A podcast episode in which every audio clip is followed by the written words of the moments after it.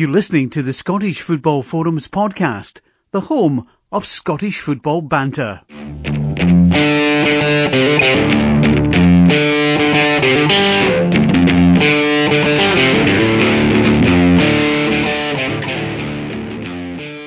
And welcome to the latest episode of Scottish Football Forums podcast.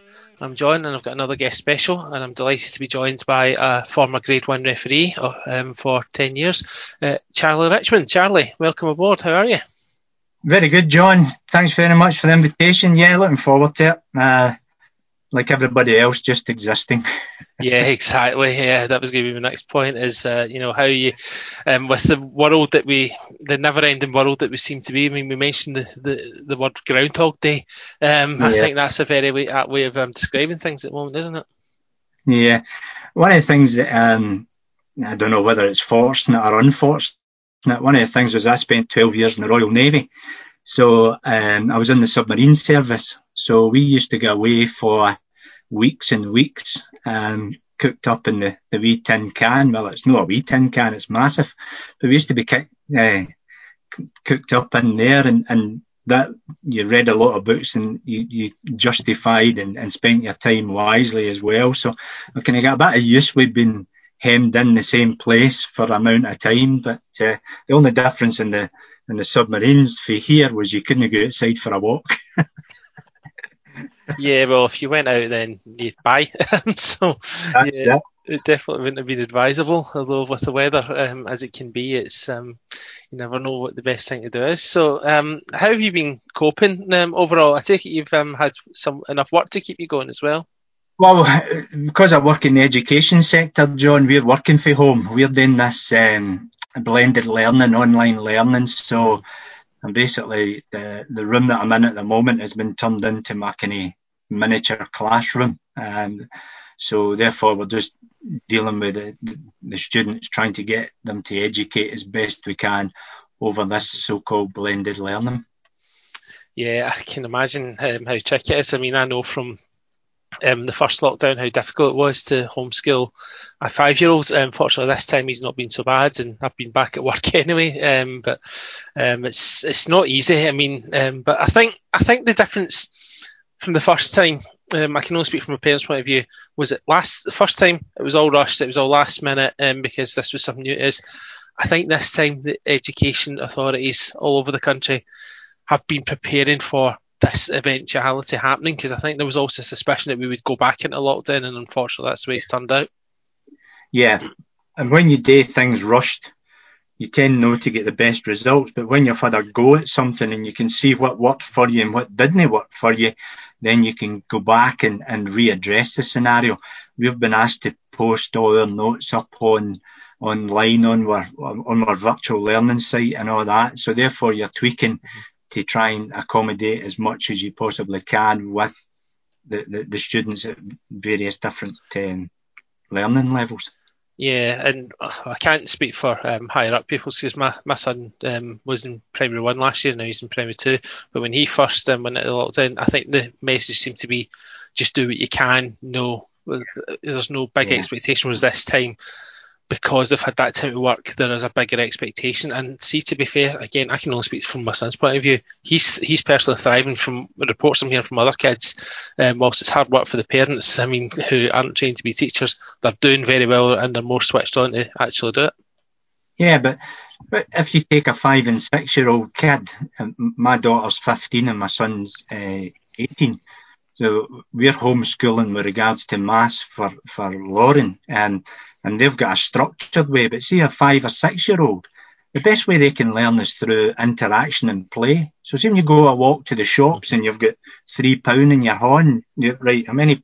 That's three pound coins. So I'm going to spend fifty pence. So what do you think I'll get back, Ken? And you get them learning through that side of things rather than sitting down there and writing sums out and saying, right, 13 plus 7. Okay, what is it then? And you're oh, wait a wee minute, wait a wee minute. It's all this learning through play, learning through interaction, because um, I can speak for mine, and they're up and, and they don't get a lot of time on their, their, their media devices. But if you're not interacting with, with people like this, having a conversation with somebody. Mm. The, the, the, modern youth of today can't interact. They can't have conversations. They don't hold conversations mm. um, for there. So you're sitting there and you're, you're talking to your wee boy, you're talking to your wee lassie, and they're interacting um, for that. So how does that work then, Daddy? Right, okay, let's do this, do that, do this. And sometimes it's the old case of see and copy. So they see you doing something, and then when they're asked, they'll just copy it. Yes, that's a good way of putting it. Um, yeah, like I mean, let's let's be honest. I mean, with the lockdowns that we have, we are actually in a quite fortunate position that we have this technology that we can, you know, go to. But you imagine in the for, in the forties when there was a world war going on, um, the best people could do um, for going outside was going into a shelter if they, they thought their house was getting bombed, you know, and they didn't have the luxuries of television and um, you know iPads and Zoom and all the rest of it. Um, whereas now, uh, whilst it's not ideal that you can't go see family, etc., and as a family man, I'm missing certain members of my family. At least we know we've got the comfort of if we really want to speak to them, we've got our phones and we've got um, you know Zoom. It's not the same obviously as meeting them face to face, but at least we can still keep in contact with people. That's right, the art of telephone conversation. Pick up the, and if you're phoning your, your mum or your dad, the art of conversation, having a telephone conversation and then engaging rather than just sending a text message and then waiting a reply. The, the, the youngins seem to be involved in conversations that they're not actually in. And for there, they might be sitting down. I think, was it Monday night or Tuesday night, we sat down and just watched a programme, the four years, all having a laugh and a joke. One of the things we do watch is, is, and this isn't a plug in any way, shape or form, but we watch The Wheel on a Saturday night. And, and we sit there and we all have interactions and we, right, what's the question? Right, what's the answer? What's the answer? And then it's a catchy tune. You, you, you can't help but no start singing along um, for there. So you're interacting and you're learning because you're answering the questions. Well, what was that? What was that? Now, sometimes Greg's gets the questions right and I get them wrong. oh, that's excellent. I've never heard of the wheel. Um, I thought you were going to say the Masked Singer, and I would have cut the call right oh, there. No, but... no, no, I can't be, can't be bothered with that reality stuff. That's rubbish um, there. But no, the, the wheel Saturday night, uh, BBC One, Michael McIntyre um, for there. And I'll tell you, see, once you hear the tune, it will be in your mind for the rest of the, the weekend, the rest of the week, the rest of the month. I mean, my Saturday nights used to be um, Noel's house party and uh, gladiators. that was. Oh God! Aye, how times how times changed today. I know it's. Uh, yeah, unfortunately, there's just too many channels now, and probably a lot more rubbish on, to be honest. But we'll, we'll, probably come back. We might end up coming back to TV later. Um, so, you know, with regards to um, the football just now, um, obviously it's a difficult situation because Premier League and Championship teams are playing in front of no crowds at all, but they're quite fortunate way because leagues what leagues one and two and below women's football all been cancelled. Um, that's supposed to be ending on Monday, but from what I'm hearing, it's not looking good at all. I think you're talking about March at the earliest, by the sounds of things. It's um, a really bad situation. Yeah, and and those clubs that you've mentioned in the leagues really need some sort of finance in order to try and go. Um, I was quite surprised when, when some of the lower levels um, actually tried to make a go at uh, how they were going to get the revenue in because we know that um, is it 60% or 65% of match day revenue counts towards the income of a, of a football club. So if you're not getting that in, it's very difficult to, to keep going and keep going. And you're hearing now the subscriptions of the, the, the club TVs are, are now the best in that side. So, um, I think, and this is a personal opinion, I think some of these leagues will no start again. They'll, they'll not even see out the season. They'll start to look at some ways of how can they award or, or just in certain null and void and just forget about it and, and, and try and regroup and, and look at is there an opportunity to start again in August? Yeah, I think that's that could be the case. Certainly, the Highland League. I mean, I think they'd only played like three or four games um, because they started in November, and then there was a lot of match postponements, etc. In fact, I think three might have been the most. Um, and then obviously the football got curtailed in leagues one and two. you've got they'd already cut down to a 27 game season, and some clubs have only played eight. So if you're starting at the um, at the beginning of March, these clubs are going to have to fit 19 games in over a two month period. It's just um, a lot to factor in. Plus, you've got Scottish Cup coming up, um, and we've still got four rounds of Scottish Cup ties to go through. Um, I I said earlier on the season that I thought it was they were, the the authorities were asking far too much of clubs that they weren't preparing for a Plan B. And all right, the Premiership and Championship are still going, but that's proven to be the case because the lower leagues are suffering big time. Yeah, and they need they need this the the the financial input from it. I believe there's this twenty million pounds or something from the government that's mm. that's getting distributed out with regards to there. But all the financial support that those clubs have had, it would be interesting to see what percentage, if it not all, have went on testing. Mm-hmm. Well, I think leagues one and below only did um, the temperature, temperature check, yeah, because they couldn't afford the proper testing. They were trying to factor that coming in. So I don't know if the government grant's um, going to go there. Um, but again, this just makes it. I was speaking to Jamie Swinney, the um, chief executive of Stenhousemuir last week. He gave a very frank conversation, and uh, he was honest enough to say that what should have happened um, was that league reconstruction should have happened, um, but it wasn't put forward in a way well, basically, when I say it wasn't put forward the way, basically Neil Doncaster wanted the season ended and then handed it over to Anne Budge, and that was never going to work. That should have been him proposing that as the chief executive in 400 grand a year. Um, and unfortunately, instead the clubs coming together to find out the best scenario, they were pulling each other apart and self interest came through. And now, as a result, Partick Thistle are being done again because they went they get relegated, and now even though they're a full time club, they can't, can't play. play. Yeah, But I'm 100% behind you, John. I thought that was a great chance for reconstruction mm-hmm. to look at the leagues and, and then you would have, you would have appeased with the, the the Lowland League and the Highland League winners coming up. You would have extended the leagues. You would have kept everybody in a similar league um, and avoided the so-called relegation of Hearts and, and Partick Thistle and stuff like that. But it seems you must need to come up with some brain box thought process to get it through this voting structure. Mm-hmm. This voting structure doesn't allow for something to be democratically voted on when it's 11 or 1 in the Premier League before you can go anywhere else. Yeah, it's a nonsense. Yeah, yeah. so there, there's a you're right. I'm, I'm quite fortunate in doing a, a, a weekly radio stint, um, and you talk to the other people's and, and the fans, the, the clubs, the, the chief executive, the chairman, they're all thinking, how can we change this now and get away from the so-called um, self-interest?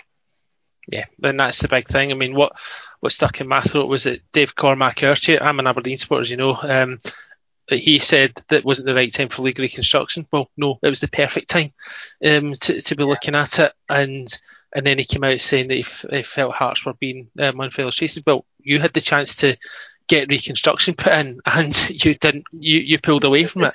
Um, yeah. it's, it's just it's just not right. I just didn't like the way a lot of clubs behaved, uh, and that goes for the majority. Um, the petty, the statements were ridiculous. Um, it just wasn't. It was probably the most embarrassing period for Scottish football, and you've probably seen a lot of it in your time, obviously. Well, that that's the thing about it. I think everybody in in Europe and the world are going through the same processes and the same difficulties and stuff like that. But it just seems to be that Scottish football's aired its dirty washing. It's always in the public domain. It's always in, in, in, in, access for people to, to see. And sometimes when you talk to people in England or elsewhere, James, what's happening in your country? And everybody seems to air their, their concerns or, or their opinions publicly. Whereas sometimes, and, and one of the things that I was saying about these chairmen and chief executives of lower down clubs will be running a business or something where they've got some sort of skill to bring to the table. So get everybody round about it. Brainstorm is, is the old educational word. Brainstorm your ideas and your thought processes, and you might come up with a closer path to trying to get uh, an even keel.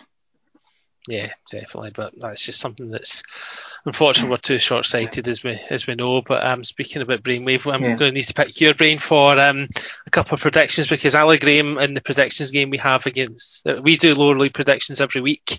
Um, so Ali's seven three up.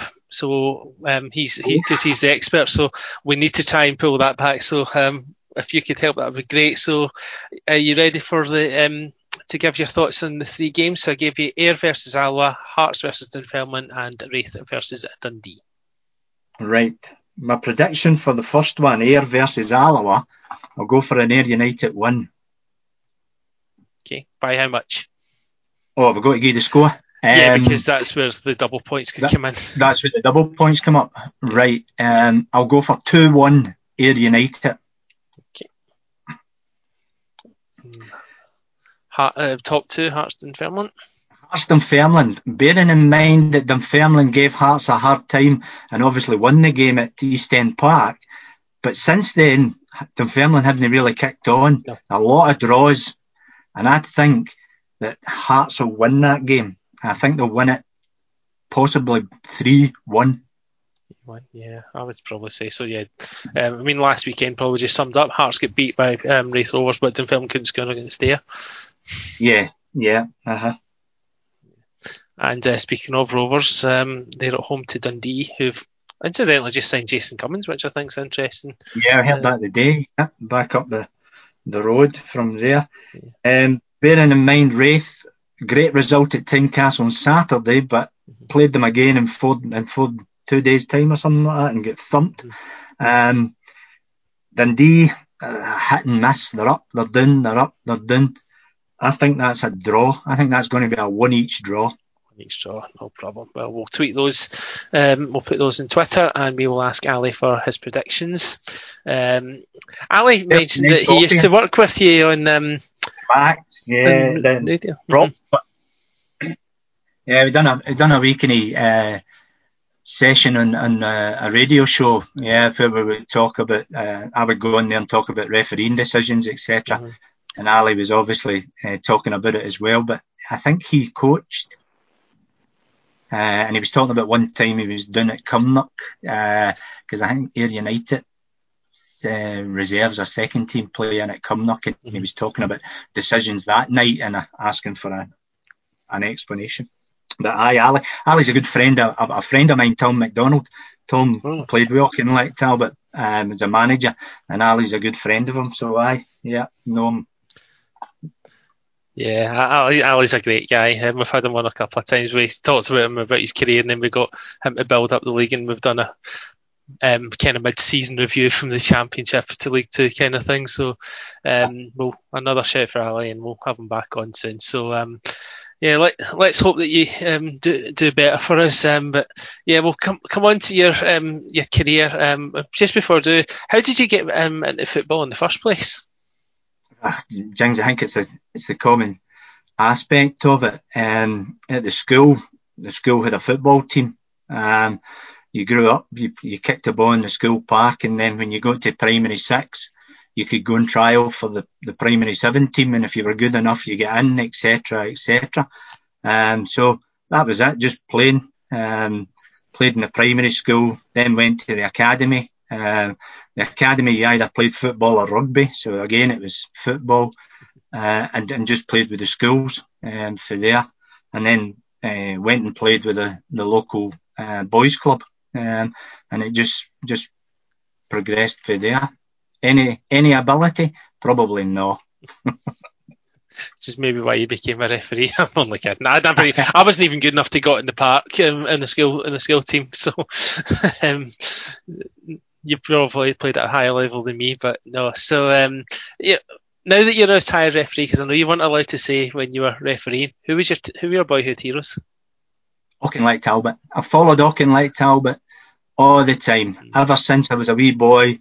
That we used to go into Beechwood and and, and watch them. And I followed them, uh, and I loved the junior football. I, I loved the the, the, the growing up in the 70s with the, the rough and tumble, the, the t- Auchinleck, Talbot, Cumnock games, the, the, the, the Beath, Kilbirnies, the, the winning Rangers even medal games, and obviously when Auchinleck went to play them, you used to watch the blood and guts and thunder and and there. Don't get me wrong, there were some great football players and some great games, uh, and I loved the juniors and I loved the supporter, I loved the atmosphere, and I carried that on through.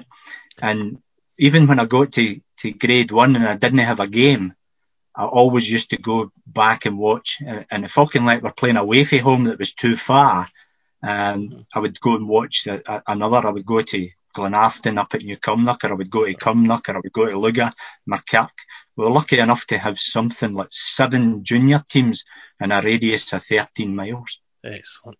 Um, one of the other presenters, um, his name's also John. He um, is, he's he's um, from Auchinleck and Auchinleck's his junior team. Um, he's an Aberdeen supporter as well. But um, yeah, he's got he loves Auchinleck. He loves going to the games.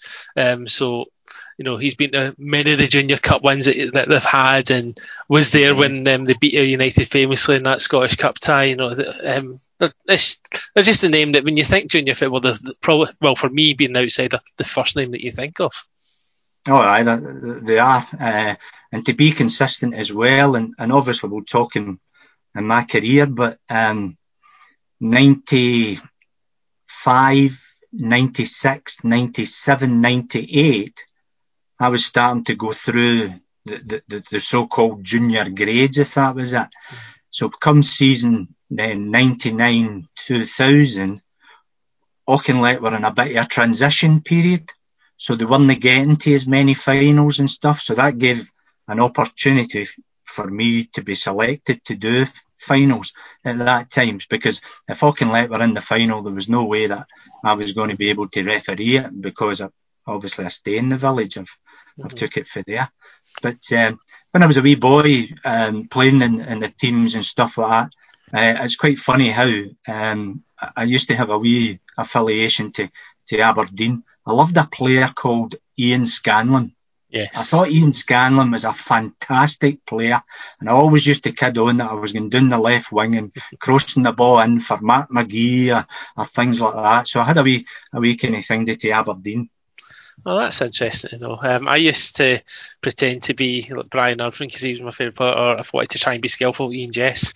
Um, and I'm lucky enough I've had both of them on this show, um, speaking to them from adult uh-huh. terms. Whereas when I was a kid, I was like, "Can I get your autograph?" Um, but so that's interesting to know that um, if when when Auchinleck got to finals, um, that you wouldn't be able to referee. Did you ever get were, were, you ever picked to referee them in any type of game, or was the juniors just strict? If you support Auchinleck, you're from Auchinleck, you cannot referee you a game involving you. Can't, yeah, it was a bit of kind of unwritten rule. The only time I ever ah. done them in a competitive game was um, the, the West Secretary forgot to appoint a referee. Uh, and Henry Dummigan, the, the secretary, phoned and says, "Look, Charlie, we haven't got a referee. We've got Auchinleck here. We've got Renfrew uh, would you mind coming down and starting the game to the to the referee came? Um, and I says, I no bother. And I says, but tell Colin Lindsay at the time. I said, tell Colin the circumstances. Uh, and I went down to the, as soon as I went down, I chapped the door and I says, look, Colin, you know, I obviously stay in the village. I says, but I'll go here and I'll ref to my best ability. I says, if you want to no day the game now, now's your time. I says, because I don't want you to do the game and then having appeals and all that carry on. He says, no, Charlie, we respect you. Uh, we'll go because we don't want to come back down here on a Wednesday night um, because it was sometime in May. It was like fulfilling the fixtures. Uh, unfortunate enough for me, the game finished two each.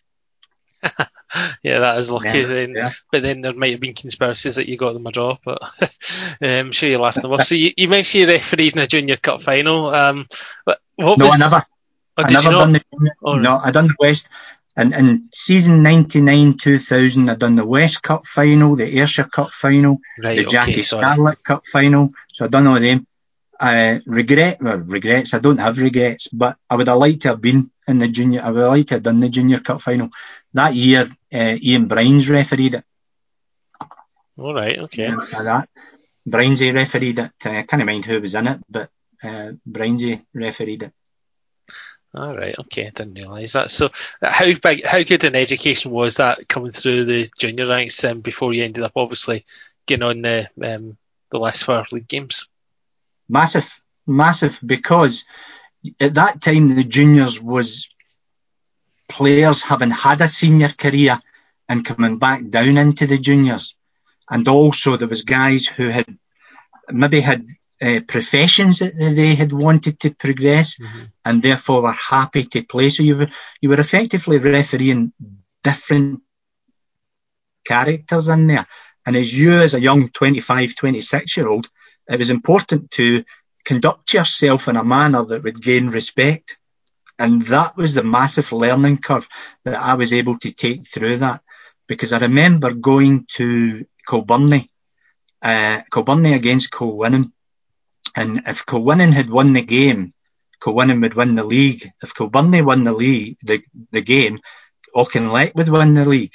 And, Alec, and, and Minford, uh, John Minford, sorry, was the manager of Kilbirnie, and he had just left Auchinleck, uh, and also his sidekick. And his sidekick made a, a, a gave a free kick, and he made a, a comment, uh, and it involved the Auchinleck and various other things. And I pulled him, I took him out the dugout, and he's like, "Oh, what, what you doing? What you doing?" Uh, and I says, "Look, I says I've got far too much respect for you. You've played junior football all your days. I says I'm just want to control this game. I says, but you're in amongst a dugout where over the, the your shoulder is all winning supporters. And for that, so just watch your p's and q's, and that gave me a great uh, to, to referee the, the, the game uh, and and understand how people then at the end of the game he come up and he says I really appreciate the way you spoke to me and that gave me an, an opportunity to to get a personality and get a, a man management system into me mm-hmm. uh, as early in the game because when you started off in the juniors you were hot ref, hot ref, hot ref. And then when you're your last season in the juniors, like it was, oh Charlie, how's that no foul? Or Charlie, how was that? And it gave you a, a chance to build a rapport with the, the players that were in the games. Yeah, I mean, communication is so important. I mean, a lot of fans have the perception that um, re- referees just take the, t- the school teacher approach and um, you know down, down talk players etc. I don't know how true that is. In some cases, you know that might be um, true with some, but uh, not so much others. In terms of your method of communication, you know, what what was the most important thing to to you in terms of making sure you got through this game? Was was to control the game, but keep the game flowing. Always look for an opportunity to play on where it might be an advantage, but it might not be a clear advantage, but because of the, the team's maintained possession, but go back and tell the player, look, I know it's a foul 100%, but your guy's away with it. But he hasn't, no, but he's knocked it by him and he's away.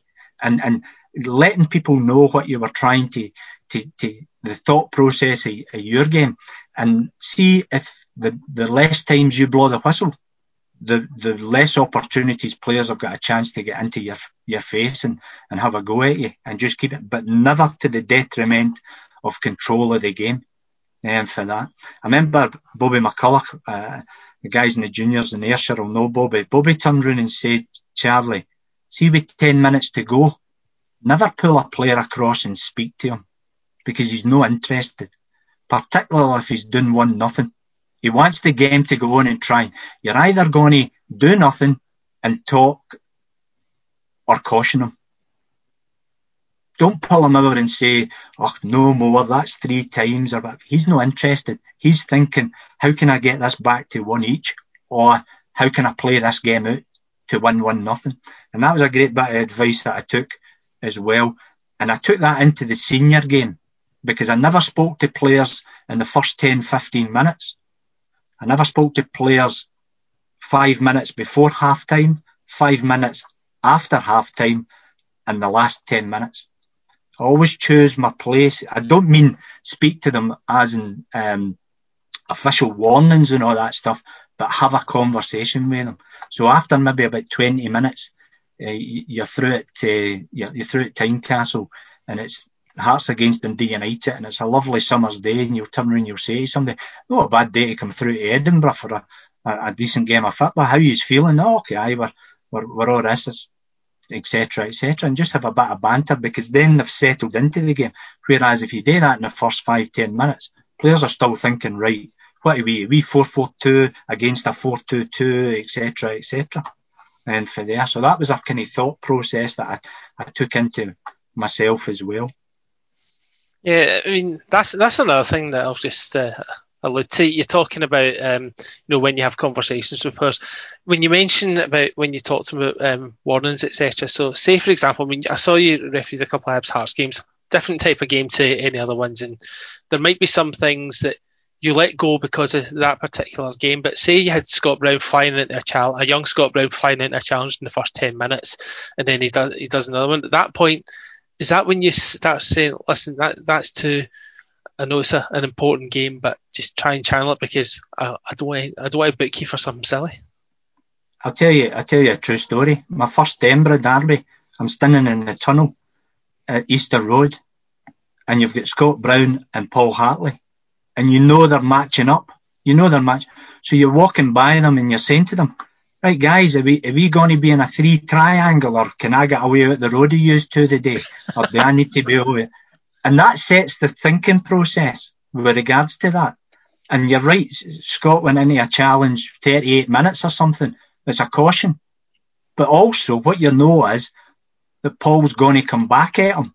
So I think it was about 78 minutes or something. The, the challenge come back and it's a caution.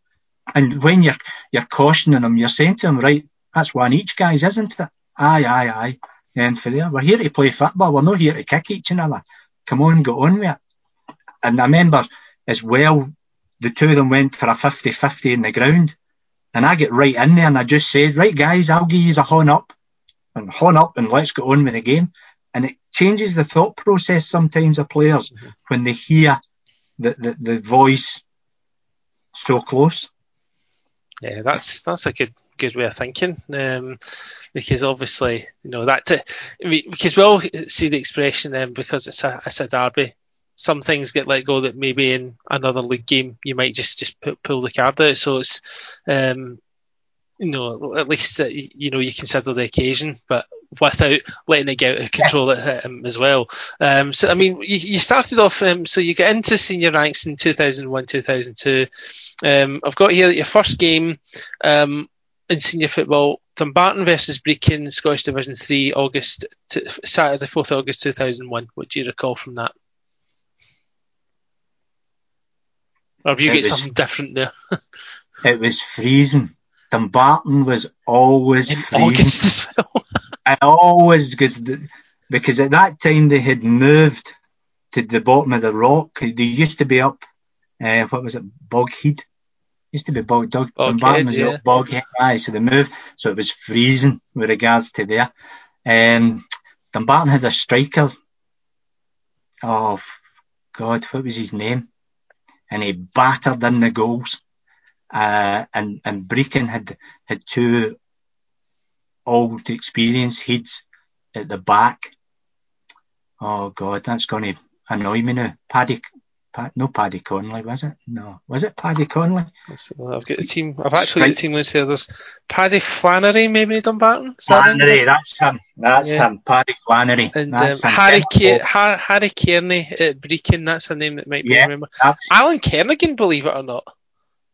Yeah, remember Big Alan. Big Alan. I think Big Alan and and and and uh, thing they played centre half and yeah. sweeper, mm-hmm. and Flannery was up there. So again, the young boy with the old heads and, and you're trying to cajole them through, can don't react to the nipping, don't react to the stinging in your toes and stuff like that um, with regards to there. But just to get involved in, in senior football was was uh, fantastic. Yeah, it was mainly lower league games that season, but the following season you start getting more Premier League games. I know you got one at the end of the um, the end yeah, of the previous season, yeah, but that's yeah, that's how it kind of worked, John. Uh, when you went to grade one, you were in the lower leagues, um, and and you got to to to get a feel for it, um, and and make sure that you, you, you were still maintaining the same ability that you had in the juniors with regards to there. Um, and the end of that season, uh, the third division, the third division was between Hamilton, Brechin, and Cowdenbeath.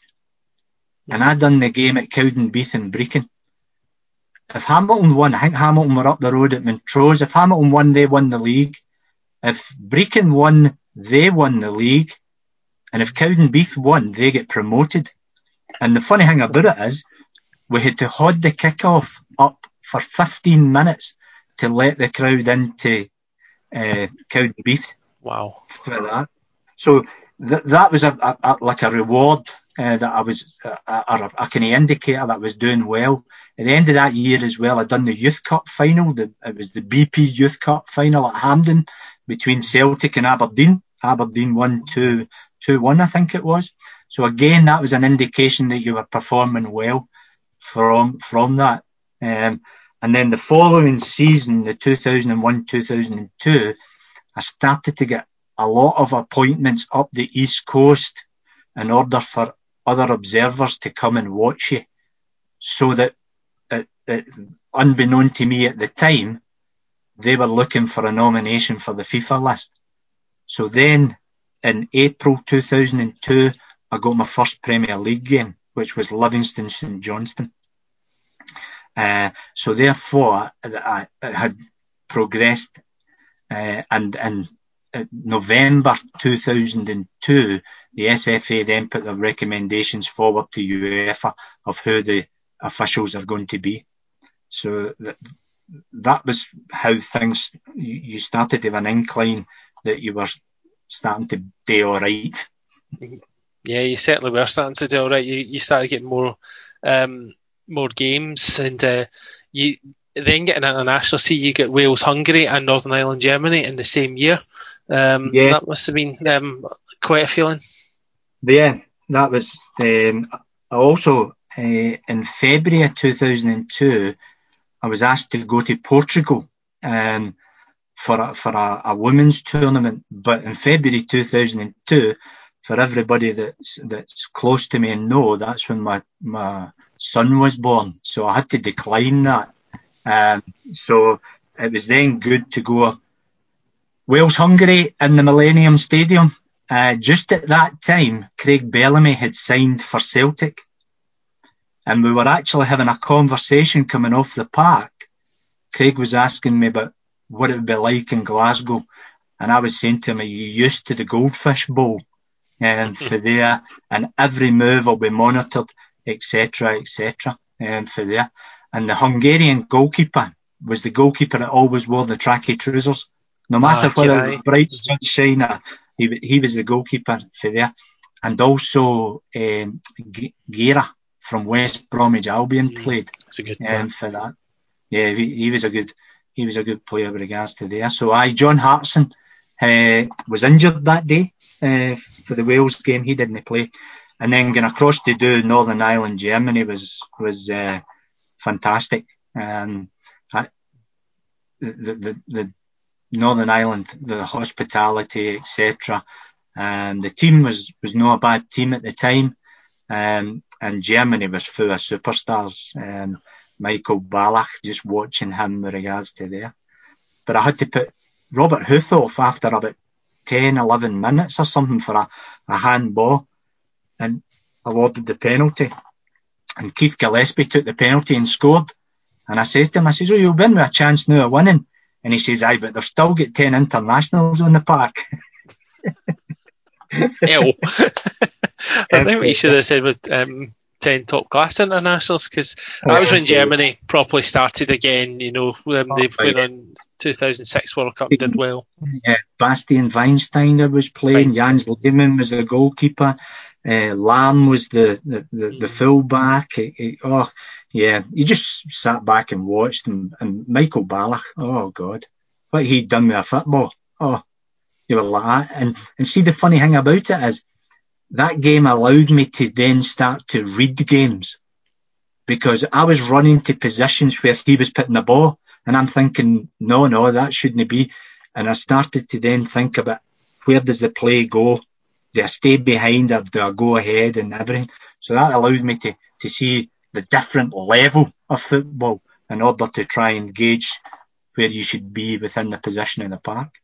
Yeah, to see the next challenge or to see the next um, decision. Yeah, that would have been um, an education watching that Germany team that oh, obviously went on to great things.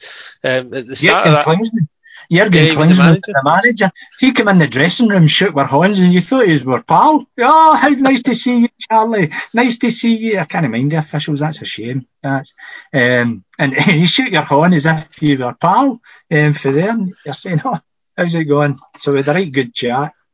that's good to see because obviously people get a persona about um, you know high name footballers and Jurgen Klinsmann at that at that time um, was one of the biggest names in football certainly in the 90s winning the World Cup with West Germany and stand for Tottenham in the Premier League and then but he's coming saying hello to you and shaking your hand I think that must have been a fantastic sick. honour for you Oh, unbelievable, Ken, for there.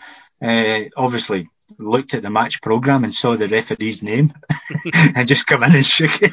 ah, his name's Charlie Richmond. His best his best English with regards to that as well. Um, for there. It was the same when we went to, we were lucky enough to go across to Qatar. We went to, uh, no, sorry, Hong Kong. We went to Hong Kong to referee a tournament. And uh, after the final of the tournament, the game was Hong Kong against Manchester United. And at that time, the reason the trip was across was because Manchester United had just signed um, Ji-sung Park.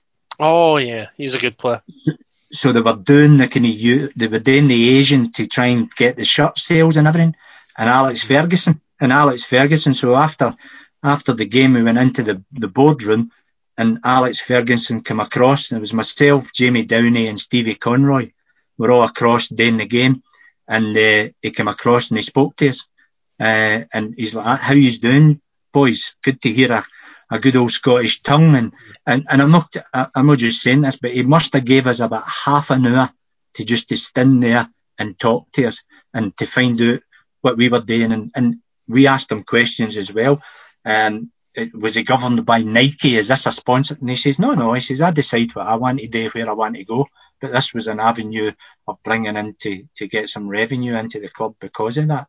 Um, for there, but I uh, really and and uh, really really brilliant occasion to, to to speak to Sir Alex Ferguson. Yeah, that doesn't surprise me. He would have been, um, you know, so welcome with his time because you know that's just the mark, the, the mark of the man. You know, anyone Scottish that comes near him, and you know, he's desperate to chat away. So no, it's that must have been awesome. Um, But what, uh, whilst Alex Ferguson might have been pleased to see, I don't think um, St Johnstone at the start of 2004, 2005 would have been pleased to see because you sent off three of their players against St Mirren. Do you remember that game? Yes, I remember it well. I remember it well. Um, the big centre forward that played with Stranraer had then signed for St Johnstone. Um, oh God, Michael Moore? up Michael Moore. He ended up playing with Kilbirnie, and I think he's in coaching in the moment. And he started flinging his elbows about, and he caught the centre half, and I put him off. Uh, there was another two yellow cards, and then there was another red card. John Connolly was the manager of St Johnstone, and he had a, he came into the dressing room after the game, and I've never declined anybody into my dressing room, but he came in, and the first thing he said was, "Do you think you've had a good game?" And I was like, I, I says, "What do you mean?" He says, "Do you think you've had a? I says, "Look, I've done what I did. do." And he, he voiced his his opinion and his thing to him went across. And the funny thing about it was, it didn't last long, and he got the sack, and he ended up as an SPL delegate. And then he tried to come into my dressing room and tell me how to referee a game of football as an SPL delegate. And I just says to him, I says, hey, have you got a short memory, John? And, and when our paths never crossed for there. But I, the, the, the, the, were, there were no contentious decisions or anything. I thought they were all straightforward and merited um, for there. Well, if your superiors back you that's the main thing. I mean, if they'd had a problem, then that might be a different kettle of fish. Do you remember who was in goal for St Johnstone that day? I'm looking at these team lines in this website where I've got my information. Alec Main. No, it was a young Allan McGregor, Oh, Jings. Jings. um, on loan from. and you stayed on the back. Only joking. yeah, no. Um, so you oh, mentioned earlier you had your first um, Edinburgh Derby. Um, according to what I could see, it was in 2006-7. Both Brown and Hartley by that time were at, um, were at Hibs and Hearts. You didn't have to send off any of them. But you did send off Mikoliunas. I couldn't. I, I couldn't. I'd run out of. I'd ran out of my, my armoury. I'd ran out of my tools. I'd ran out of everything. At that time, my personal opinion, because of the influx of of Lithuanian players, two Hearts and Hibs were a good team at that time. Yeah, I, I thought they were they were hard games to to referee, um, and he he goes down too easy. He's looking and he gives you chibs and chibs. Mm-hmm. And I remember just before I, I think it was about what 80 minutes or something, 79, 80 minutes. I had to send them off. There was a corner about five minutes before, and I said to Steven Pressley, I said, Stephen, I've ran out, I've ran out of lifelines. I can't talk to Mikoliunas anymore. The next thing he does, no matter how major minor, he's off the park. If he fouls, it'll draw attention to him. He's off the park. Steven Pressley shouted by me and he says, Hey, you, Mikoliunas, calm yourself down and don't be so stupid. And then, of course, I had to send him off. It was a tackle quite near the touchline, second yellow card. And as I'm saying, showing the red card, I see Steven Pressley running towards me. And I'm thinking, oh no. And he ran right by me and he had a go at Mikoliunas. And he says, we tried to tell you. And off he went up the tunnel. I think, I think the game finished in a draw. Did it finish yeah, two each. Um, Velicka scored twice for Hearts. They came from two yeah. two down in that game. Looking at it, but um, just I mean, I know you didn't get the Old Firm game um, from what I could see, but the Edinburgh Derby must have been a special game to referee in. At that particular time, yes, because of that. Um, I thought there were there were difficult games. There, were the, the language barrier, etc., etc. And I remember going into the dressing room and saying, "Is there anybody who doesn't speak English?"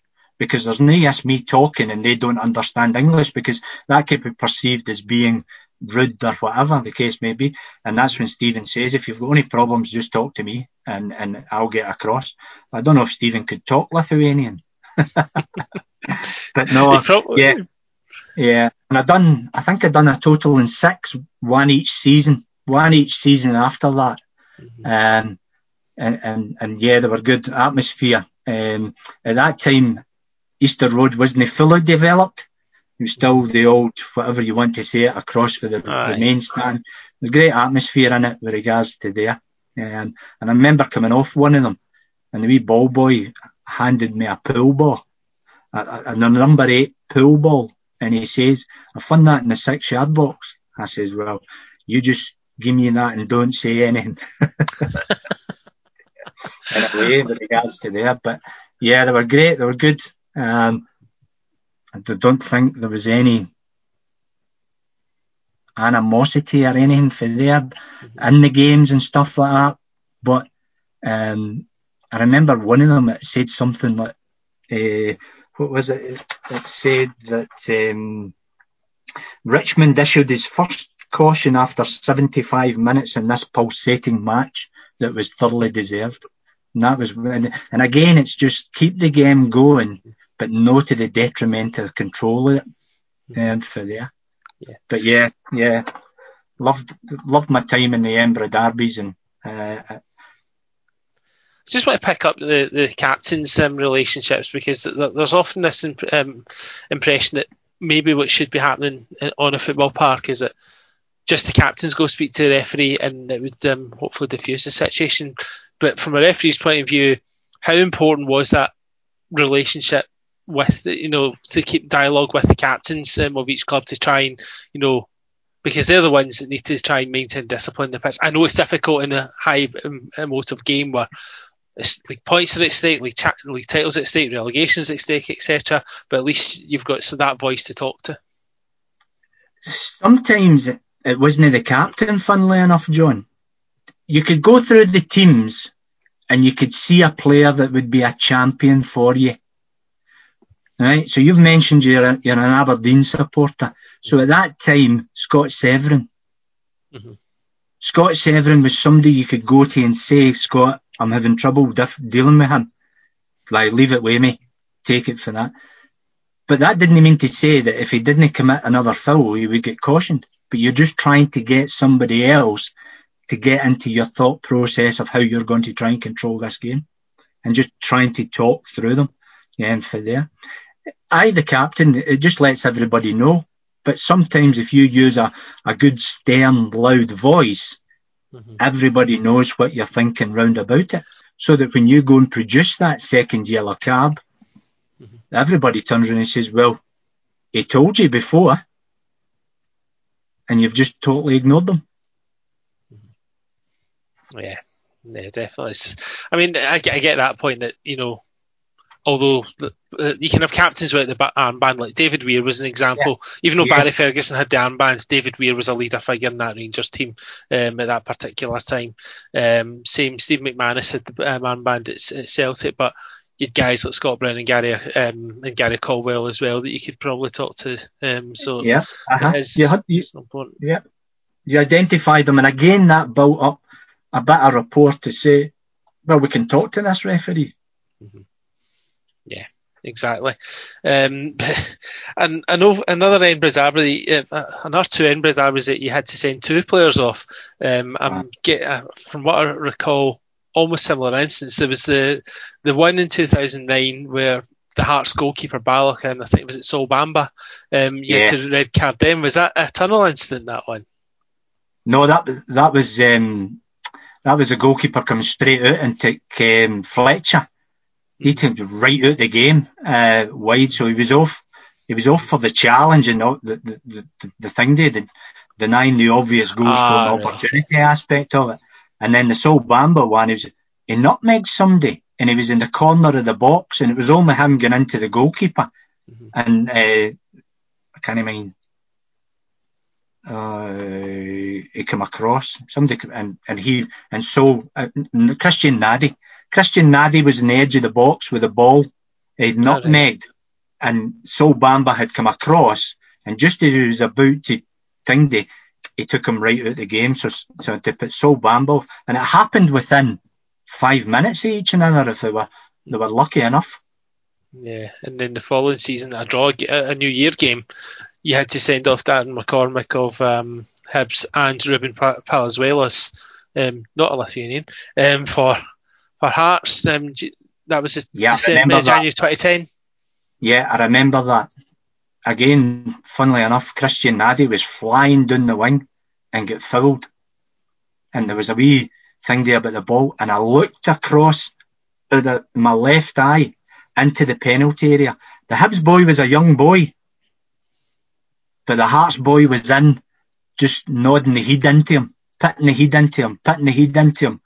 And the wee boy just totally reacted and bang, stookied him. And I, I couldn't ignore it, but I, I had sympathy for the young boy because the Hearts player had wound him up. And the funny thing was that again that happened just round about the half time. And I put the two of them off and the game bubbled a wee bit. Mm-hmm. And everybody, what is what's the offer? What's the offer? I says they're both off for headbutts. They're both off for headbutts. Yeah. And um, the Hearts manager uh, Laszlo might have been at that point. Come across it, uh, come across and said the player has his headbutt, and John Hughes was the Hibs manager, mm. And John got me down the tunnel and down the stairs, and he says, "Did you have to put the boy off?" I says, "I've got every sympathy for him because he's been antagonised." I says, "But you watch watch the video." So they obviously went into the Sky Sports, the Sky Television, and watched the replay of it and see when we come out in the second half, everybody was like, ah, great spot, great spot, um, because of the two of them. But the, the, the Hearts player had just sucked the young boy in, and of course he just retaliated. Which manager gave you the most um, grief from the touchline during your um, career? Uh, Gus. I didn't. Gus was always one for Gus MacPherson. Gus would fling you a hook and see if you bit, he knew he had you. So sometimes you just kind of let him go. But um, also as well was Peter Houston. Uh, I didn't I didn't take to Peter Houston yeah. uh, in every way, shape or form. Um, for there. Um, you'd probably sit me and Gus down in a room and we'd be all right with each other um, for there. But just the, the things of the 90 minutes, the, the, the, the tension of the game. I just, he would always do that wee snidey comment or whatever. And, and sometimes you'd have a wee snidey back and, and all that carry on. But, but, uh, a healthy banter is probably the concept there. But Peter Houston was, he was not a nice guy, my opinion. Really? What, what in particular, um, you know, made him unapproachable for you? Who was that? Houston. Because, because he, he, he, he only saw it his way all the time. I remember a game St Johnstone Dundee United. And St Johnstone had just signed the boy Robertson for Dundee United. Mm-hmm. And left-footed player. Left-footed player went for Dundee United to America, Scotland internationalist. Johnny Russell. Russell. Ball went into the box. Robertson headed the ball on, and Johnny Russell kicked him in the face. Penalty kick. At half time, Peter Houston lambasted me. Absolute. And I couldn't, he, he couldn't, didn't want to know my opinion and just lambasted me. Um, and then the way back out in the second half, I shouted to him, I said, Did you see the video? Do you know? And he just totally dinged me. He, he was always wanting his a point, and then he just, if it didn't, if it didn't meet what he said, he just turned away. Yeah, that's disappointing to hear. I mean, I mean, he comes the, across in the media. He comes across in the media as a nice guy and stuff like that. But even the camera's off. Mm yeah, I can I can imagine. I mean, obviously I don't know Peter, so I can't comment. So, um, but yeah, I'll, I'll definitely take your um, word for that, Charlie. Um, but I mean, but in, in general, I mean, I, I, know that referees get criticised a lot from the um, from managers when when emotions um, are are still high at the end of a game. But you know, generally, did you um, once once they once they reviewed your decisions, did you feel as though that you got an okay and that they eventually would see your viewpoint, even if they didn't always agree?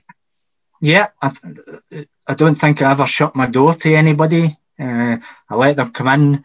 I, I let them uh, think. I remember St Johnstone, St Mirren. Uh, I gave gave a penalty, uh, handball.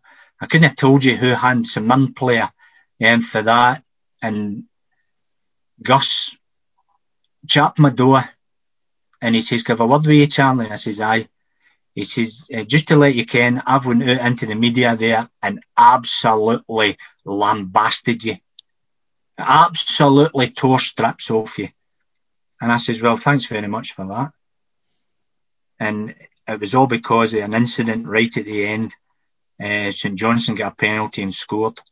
And uh, Stephen O'Donnell, I met Stephen O'Donnell when he played with Dundee and Stephen said, "I it was me at handballed it," but the, the, the, the, officials on the game couldn't tell me who who handballed it. There's a handball, but they couldn't tell me who. I think it was this. I think it was that. It must. It, it looked so untidy. It must have taken about 30 seconds to a minute and a half to get the game restarted. Um, with regards to there, and it kind of hung me out to dry. Uh, and and Gus, and I said to him, "Why do you not come in and chat?" Until, and I'd give you my opinion, you could have took that to the media. And he says, nah, he, says, I've just tore strips off you. Um, because it's St Mirren in danger of going down. Uh, and the funny thing about it is Stephen O'Donnell, if I had a cop his handball in the goal line, he would have been off and he would have missed the, the next week's game. And I think, did Stephen tell me or something? Did he not contribute to St Mirren staying up or something like that? Um, for there. There you go. Um, yeah. But I, again, I never turned my door down to anybody. I was quite happy for people to come in and vent their anger or whatever the case may be, uh, and then just leave it be with regards to there. Well, that's that's a, that's really good. Um, I remember I was going to go um, go with that. Um, you, you did manage to get a Champions League qualifier as well, though. Um, you got um, Basel versus um, IFK Gothenburg. So obviously, I spoke to when I spoke to John Rowbotham, he was telling me about um, you know the communication when he's dealing with you know players out there. But um, you know from yourself, you know you're obviously dealing with a lot of players who probably don't speak English. Although I think in Basel and IFK Gothenburg's case, there's probably more um, guys that speak better English than what Scots do. Um, so how was that um, occasion just being able to referee a qualifier like that? excellent, great time because Basel had just had their stadium redeveloped because mm. the Euro Championships had just been there. Right. The San Jakob Stadium, um, with regards to to the, the name of the park. Um, and you go across there, and what you've got to then do is you've got to can remember the first time you ever went on holiday as a tourist, mm-hmm. and you think to yourself, how can I order four beers here and for there? So you then become the, the tourist aspect. And what you then have to do is you have to bring three things into your, your armory. And when I mention one of them, you'll see why Collina became the best referee. Your eyes. Communicate oh, yes. with your eyes. communicate with your whistle and communicate with your hands. When you go abroad, that's the type of referee you become. And you need to take it with regards to there. There's no use trying to talk and all that because the, the guys will no understand or whatever and, and they take it for there. I tell you a funny, a funny true story. I went to Atletico Madrid. Simão was playing along with Aguero and Forlán. Torres had just moved to Liverpool a couple of days before. So Simão, I cautioned him after about 26 minutes. And I said to him, I says, Dos Amaranello in Banderos. And he looked at me. And he looked at me. And at that time, my daughter, my daughter was into Dora the Explorer. so I picked up, I picked up this Dos Amaranellos and Banderos. and Simão came up to me at half time and he says, referee, referee. He says, why do you say to me two flip flops in the satchel? I thought I was saying two, two yellow cards in the bath. and there's a, a, lesson there. Don't pick up your Spanish from Dora the Explorer. Getting for there. So, oh, there's you trying to be smart, trying to be smart for there. Just, I just hope you didn't pick up your French from Del Boy Trotter. No. And and one of the one of the early stages as well when we get mic'd up when we became communication I went to Tynecastle. And um, the right back Kersnobo her heart's right mm. Kersnobo was it was a New Zealander. And my sister's in New Zealand. And they're very similar language as in the, the tone. But I realised and I says to him I says oh I says you you're a Kiwi pal uh, I says you come from New Zealand he says, aye. He says, make people think I'm Australian. And I was like, I said, oh, you beauty, I've got him on my side. so I turned, the ball went to the other side of the park and I turned round to Robbie Neilson. I says, what country do you come from? And he says, I stay in Cumbernauld, ref. and, and we, and we John, uh, we Jim, uh, oh God, the assistant referee, we Jim, oh God, he's, you know, you could come through the night was, what what what country is Cumbernauld in? Is that Sweden or Finland? and you just see me burst out laughing. And again, that gave me a rapport with Robbie Neilson. It's, it's, it's every time we come on, I says, Robbie, have you been back to Sweden? And he's like, get yourself catered, Charlie. Um, for that. Jim McBride, Jim McBride, no, Jim Mc, Jim, oh God, that's a shame. Then the boy a disservice. Why, what, what Scandinavian countries Cumbernauld in? oh, it was hilarious. But again, I was trying to, I was trying to be too smart, and it, it and it kind of backfired against me. Uh, it's about four thousand miles west of Gothenburg. Oh um, God. whatever it is. Yeah, linesman. That was that. That was what I was going to come on to. Was it um, relationships with your assistants? Because again, you know what perception's like with football fans. You know, the perception is that, that um, the assistants don't help out enough. How much help do you do? You were, were there uh, uh, occasions where you you would turn to your assistant if you weren't sure, and you felt that you didn't get the support that you needed at that that particular moment? That was one of the reasons why I never get an old firm game they didn't think I had the attributes and the working partners with the assistants at that time. And I thought I did. There was guys that would look at the ballot and be delighted to be on with you.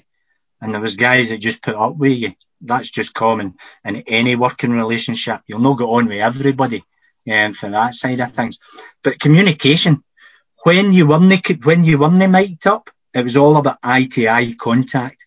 Look at your assistant referee and have expressions where you're looking for help. And if he sees it, now there's no yes if the referee gives the free kick and there's, there's no yes the assistant referee flagging because everybody kens it's a free kick. But if you don't see it as a free kick, then he comes in and helps you with regards to there. It's the same with the scenario. I, I know who's ha- I know it's a handball, but I can't tell you who it was. So why come in and tell me that? Because effectively I've got nowhere to go.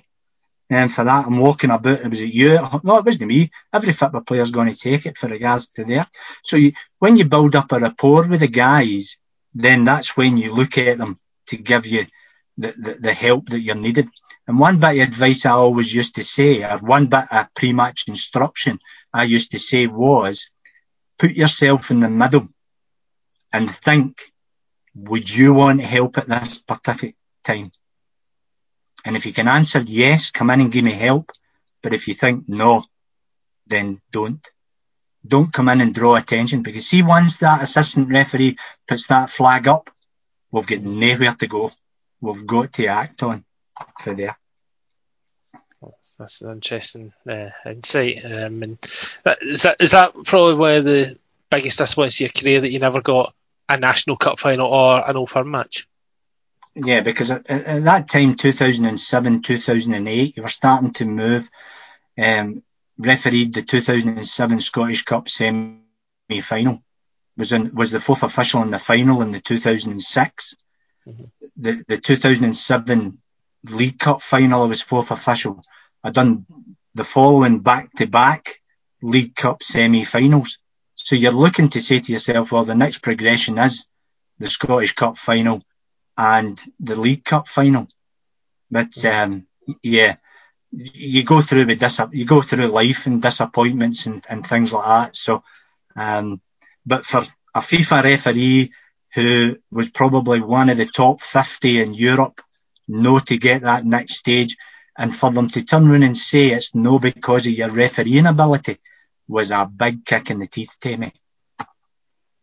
So, what was the reason that they didn't give you? Was it just simple because of your relationship with linesman? It was b- because of the concept that they had seen me as being, uh, a, a, what could we say, a, on your own aspect. You're no part of the team. You're no oh. thing for there. Because I work in education, I couldn't get across to Spain. So the, the annual trip to Spain was in usually January, February time.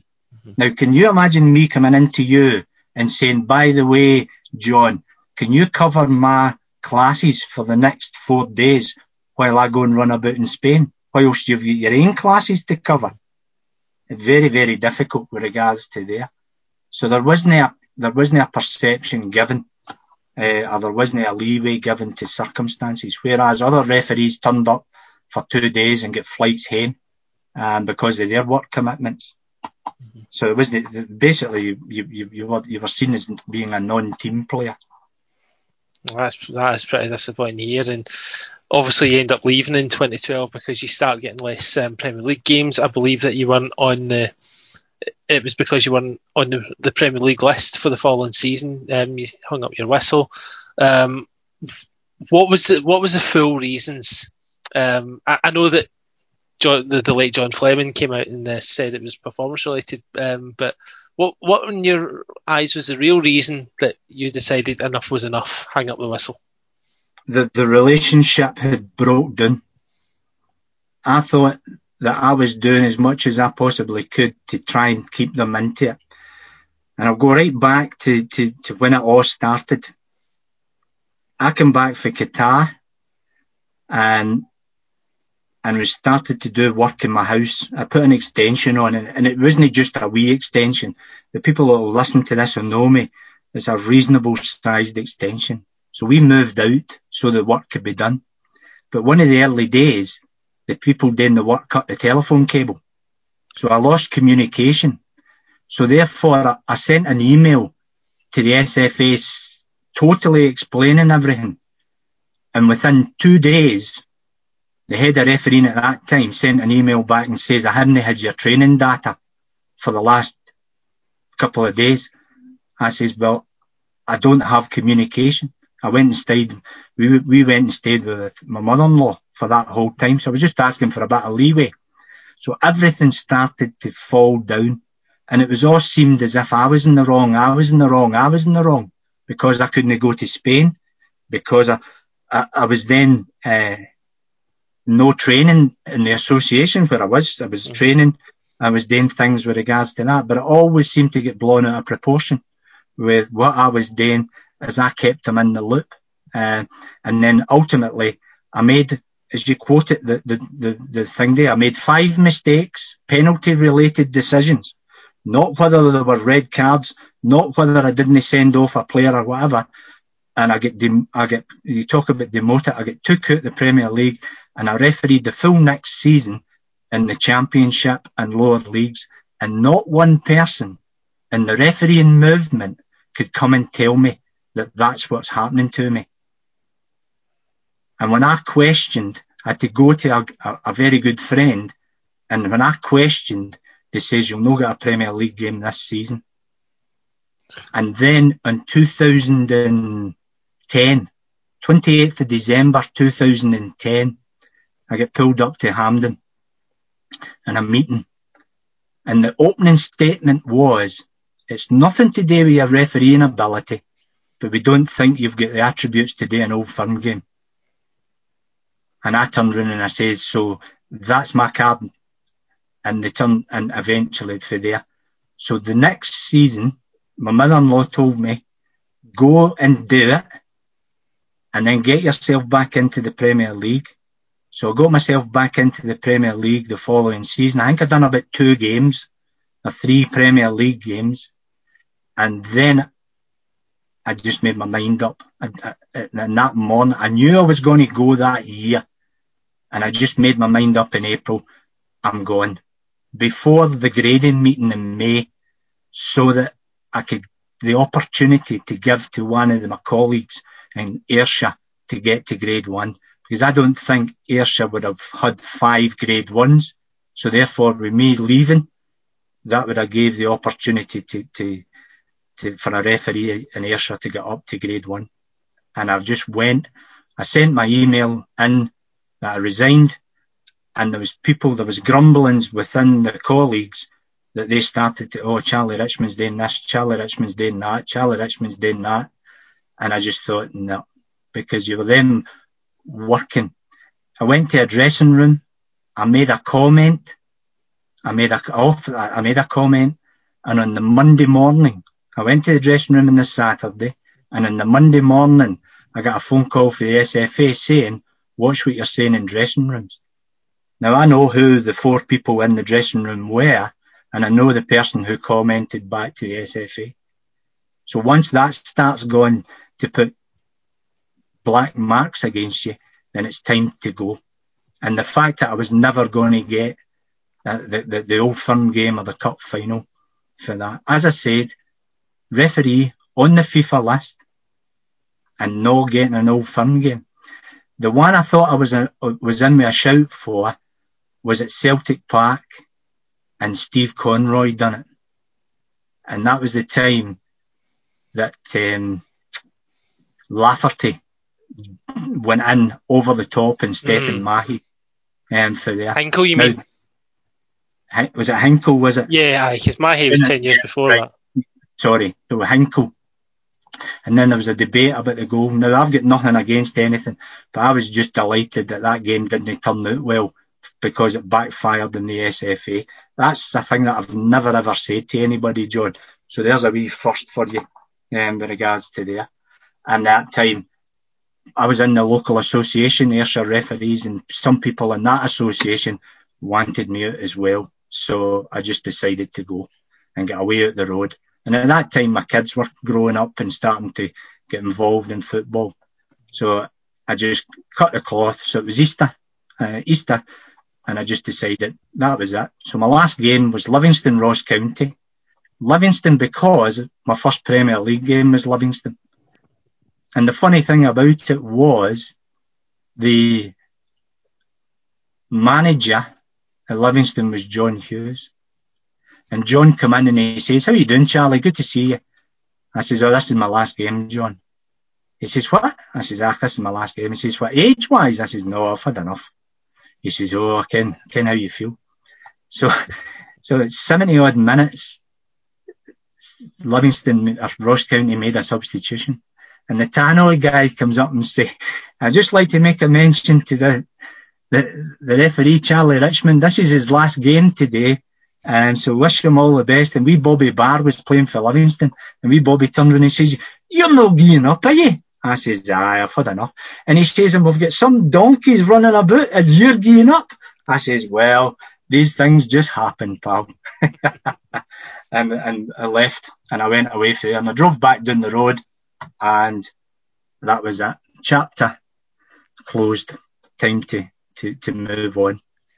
Yeah, it's but, obviously something that's been brewing for a while, as you mentioned, and also within that that time scale as well, you had um, the referee strike happening, which all started with the famous Dougie McDonald incident, um, yeah. which didn't go down particularly well, and then obviously it led to the stuff with Hugh Dallas, and then the referee yeah. strike happened, foreign referees came over. It just wasn't a, a, nice environment. I mean, just how much abuse did you end up taking? Well, you weren't one of the referees in the forefront making the decisions, but did you feel any of that personally? Um, no, not at all. Not at all. I cannot. There's only one thing ever that that affected me and my family in any way, shape, or form. It was a Saturday night. I got a dodgy phone call we were ready to go out, and Alison says, "There's such and such on the phone," and I'm like, "What? What's he phoning for?" And I picked up the phone, and there was a hurl of abuse, and then put the phone down. And that's the only thing ever that I suffered uh, with regards to their players. Players would make the comment, you know, the players would make the comment in frustration and things like that, but no, there was nothing I cannot remember anybody questioning my integrity or whatever the case may be. I think the whole thing started because when the Dougie McDonald Tannadice incident, I went on the radio uh, and I said to them, I says, well, once you start kind of telling porky pies, I think it's time that you, you, you start to, to look at yourself. And that, that probably didn't go down well as well within it. So, so um, I never suffered anything um, and I never went to that meeting um, because my sister was over for New Zealand. Again, I, asked, I sent an email in saying, can I get permission for no going to the Shyberry Excelsior Stadium? And that was again met with some sort of animosity. And for there, a good friend of mine at the SFA turned around and says, "Why do you not stay in it just for the money?" I says, "I, there's got to be happiness as well." Aye, that's it. I mean, it's so well saying you're getting a few hundred a game, um, but at the end of the day, you've got to be happy. And um, if you're not happy, then it's probably best to to step aside. Um, I mean, you've yeah. obviously kept involved with the game. You've you've done stuff with Daily Records. You've been in the media, as you've mentioned. Um, what's your thoughts on the standards of referee now? Because, um, I mean, again, this all goes into perception. There's been a few referees for me that have been fast tracked far too early. Um, I won't name them. Um, but what's your thoughts oh, on the standards now? Come on, come on, give us. All right, Andrew Dallas, there's the prime example. He shouldn't be in well, the top flight. Well, who's his favourite? Aye, well, we know that. um, for that side of things, the problem is, and I'll give you a wee background to this story. I went on one of my early trips to Zurich, Grasshoppers Zurich, and the referee observer was a guy called Michel Vautrot, a very famous French referee. Mm-hmm. And at that time I was 34. And Vautrot said to me, you're too old. You're not going anywhere. It's a young man's game now. And UEFA turned the whole perception now that they wanted young, fat referees. And that flew in the face of a guy called Werner Helsen. Because, do you remember a referee called Lubos Michel? Yes. I was lucky enough to have a conversation with him in Qatar. I was I was lucky enough to go to Qatar three times Lubos Michel done the Chelsea Man United Champions League final. That's right. That's what I remember. And Hugh Dallas was the observer. And Lubos told me they, the, the debriefed in something like two and a half, three hours. And Louis just, ah, I'm finished with this. Because he reckoned that at the top level, you shouldn't have any more than four or five years because of the mental, physical strain on you. Mm-hmm. That's why you see, you hear managers are being at a club for more than three, four years and it becomes a wee bit of a strain. And Gordon Strachan said that don't don't be the Celtic manager for more than three or four years. So anyway, UEFA turned it UEFA turned it and said we want young, fit referees. And all of a sudden they had to get these guys at 26 and 27 onto the international list. So if you start refereeing, I can eight years to go through.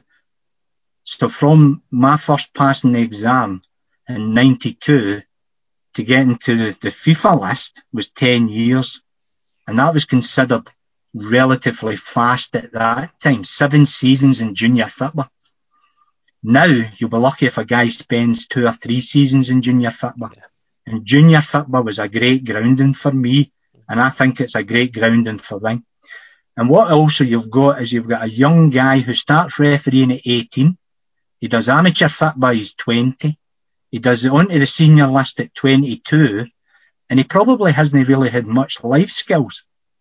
He might be at university staying and stuff, so he doesn't know how to run, a household or something with regards to there. I went away to the Navy at 16 and I grew up quick, and that helped me as well. So you don't have the life skills in order to deal with the scenario. If I said to you, John, name three top referees, they would all be of a maturer version. The likes of John Rowbotham, the likes of Kenny Clark, the likes of Michael McCurry, who were all at the age group that were starting to mature and use that to get them through the games. Now at 26 on the FIFA list, you don't have that. No. So you're not, you're not, you're going in to deal with players that ultimately are probably 21, 22, 23. So you at 24 and them at 23, there's a there's a con there's a kind of clash action of action of personalities. Mm-hmm. And whereas at 34, right, we right, we pal, hey, come on, come on, just calm yourself down here and let's try and get through the game. Let's do things like that and just deal with it with that side. So UEFA now want young, fit athletes and turn them into referees with all the different coaching programs they've got. When I went through the grades, I was in every programme. I, I, went to I went to the senior list, and I was on a, a referee development program. I went to category two, and I was on a referee development program. And Big Hugh Williamson, big nice big guy for Renfrewshire, turned around and says, Charlie, they'll no promote you at one season at three, one season at two, and one season at one. They'll go. I spent three seasons at uh, two seasons at three, two seasons at two, and then went up to, to grade one. So the promoter. And at that time, I was seen as one of the prospects of the SFA to go on and do things. Because when I come back from that Switzerland trip, and I told them, by the way, guys, Vautrot's told me I'm too old. At that time, the head of refereeing says, "I UEFA have interest, have introduced a mentor and talent screen system the mentor for Scotland is a guy called Bob Valentine, mm. and the talent for Scotland was Craig Thomson. And that's when it went through with regards to there. Yeah, as I say, so sometimes they do get promoted too quick. Yeah. So the likes of the guys that you're seeing. So if we look at the guys coming through into the Premier League, you Davy Munro, a couple of seasons of junior football and up through for that. Nick Walsh, a couple of seasons of junior. They've all come through Ayrshire junior football. Mm-hmm. And Craig Napier. Craig Napier's picking up a couple of Premier League games. Yeah. Now, word in the street is that Wally Collum is, is, is, coming to the end of his FIFA career. So he's tipped, Craig Napier is, is looked to be the next to take Wally's FIFA badge. So again, they're only guys at 24 and 25 year old. Yeah, and when you've got some senior players in, in the league at like 33, 34, they're going to eat them alive. You know, at least when you've been in the juniors yep. for a good number of years, it gives you a good grounding. And Ayrshire is obviously a good grounding for referees. When you think of guys like, um, God rest his soul, George Smith, Jim McCluskey, um, you know, and then obviously like see yourself. Um, but I just think um, like Andrew Dallas, I'm, I'm using him as a prime example because the other John um, mentioned um, that he that he refereed a couple of um, games in junior level and says, "Watch out for this guy. He is going to be a nightmare." And how he's right.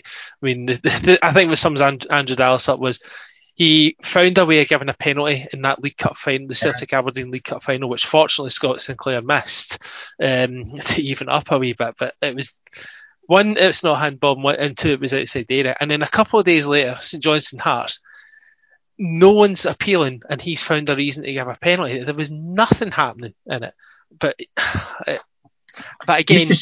Yeah, you used to sit and watch and, and, talk to managers, and managers would mention names, and you'd think he's a he's a loose cannon out there. He's just, mm-hmm. yeah, you know what I mean. For that, he's just rabbits in the headlights. Carry on for there.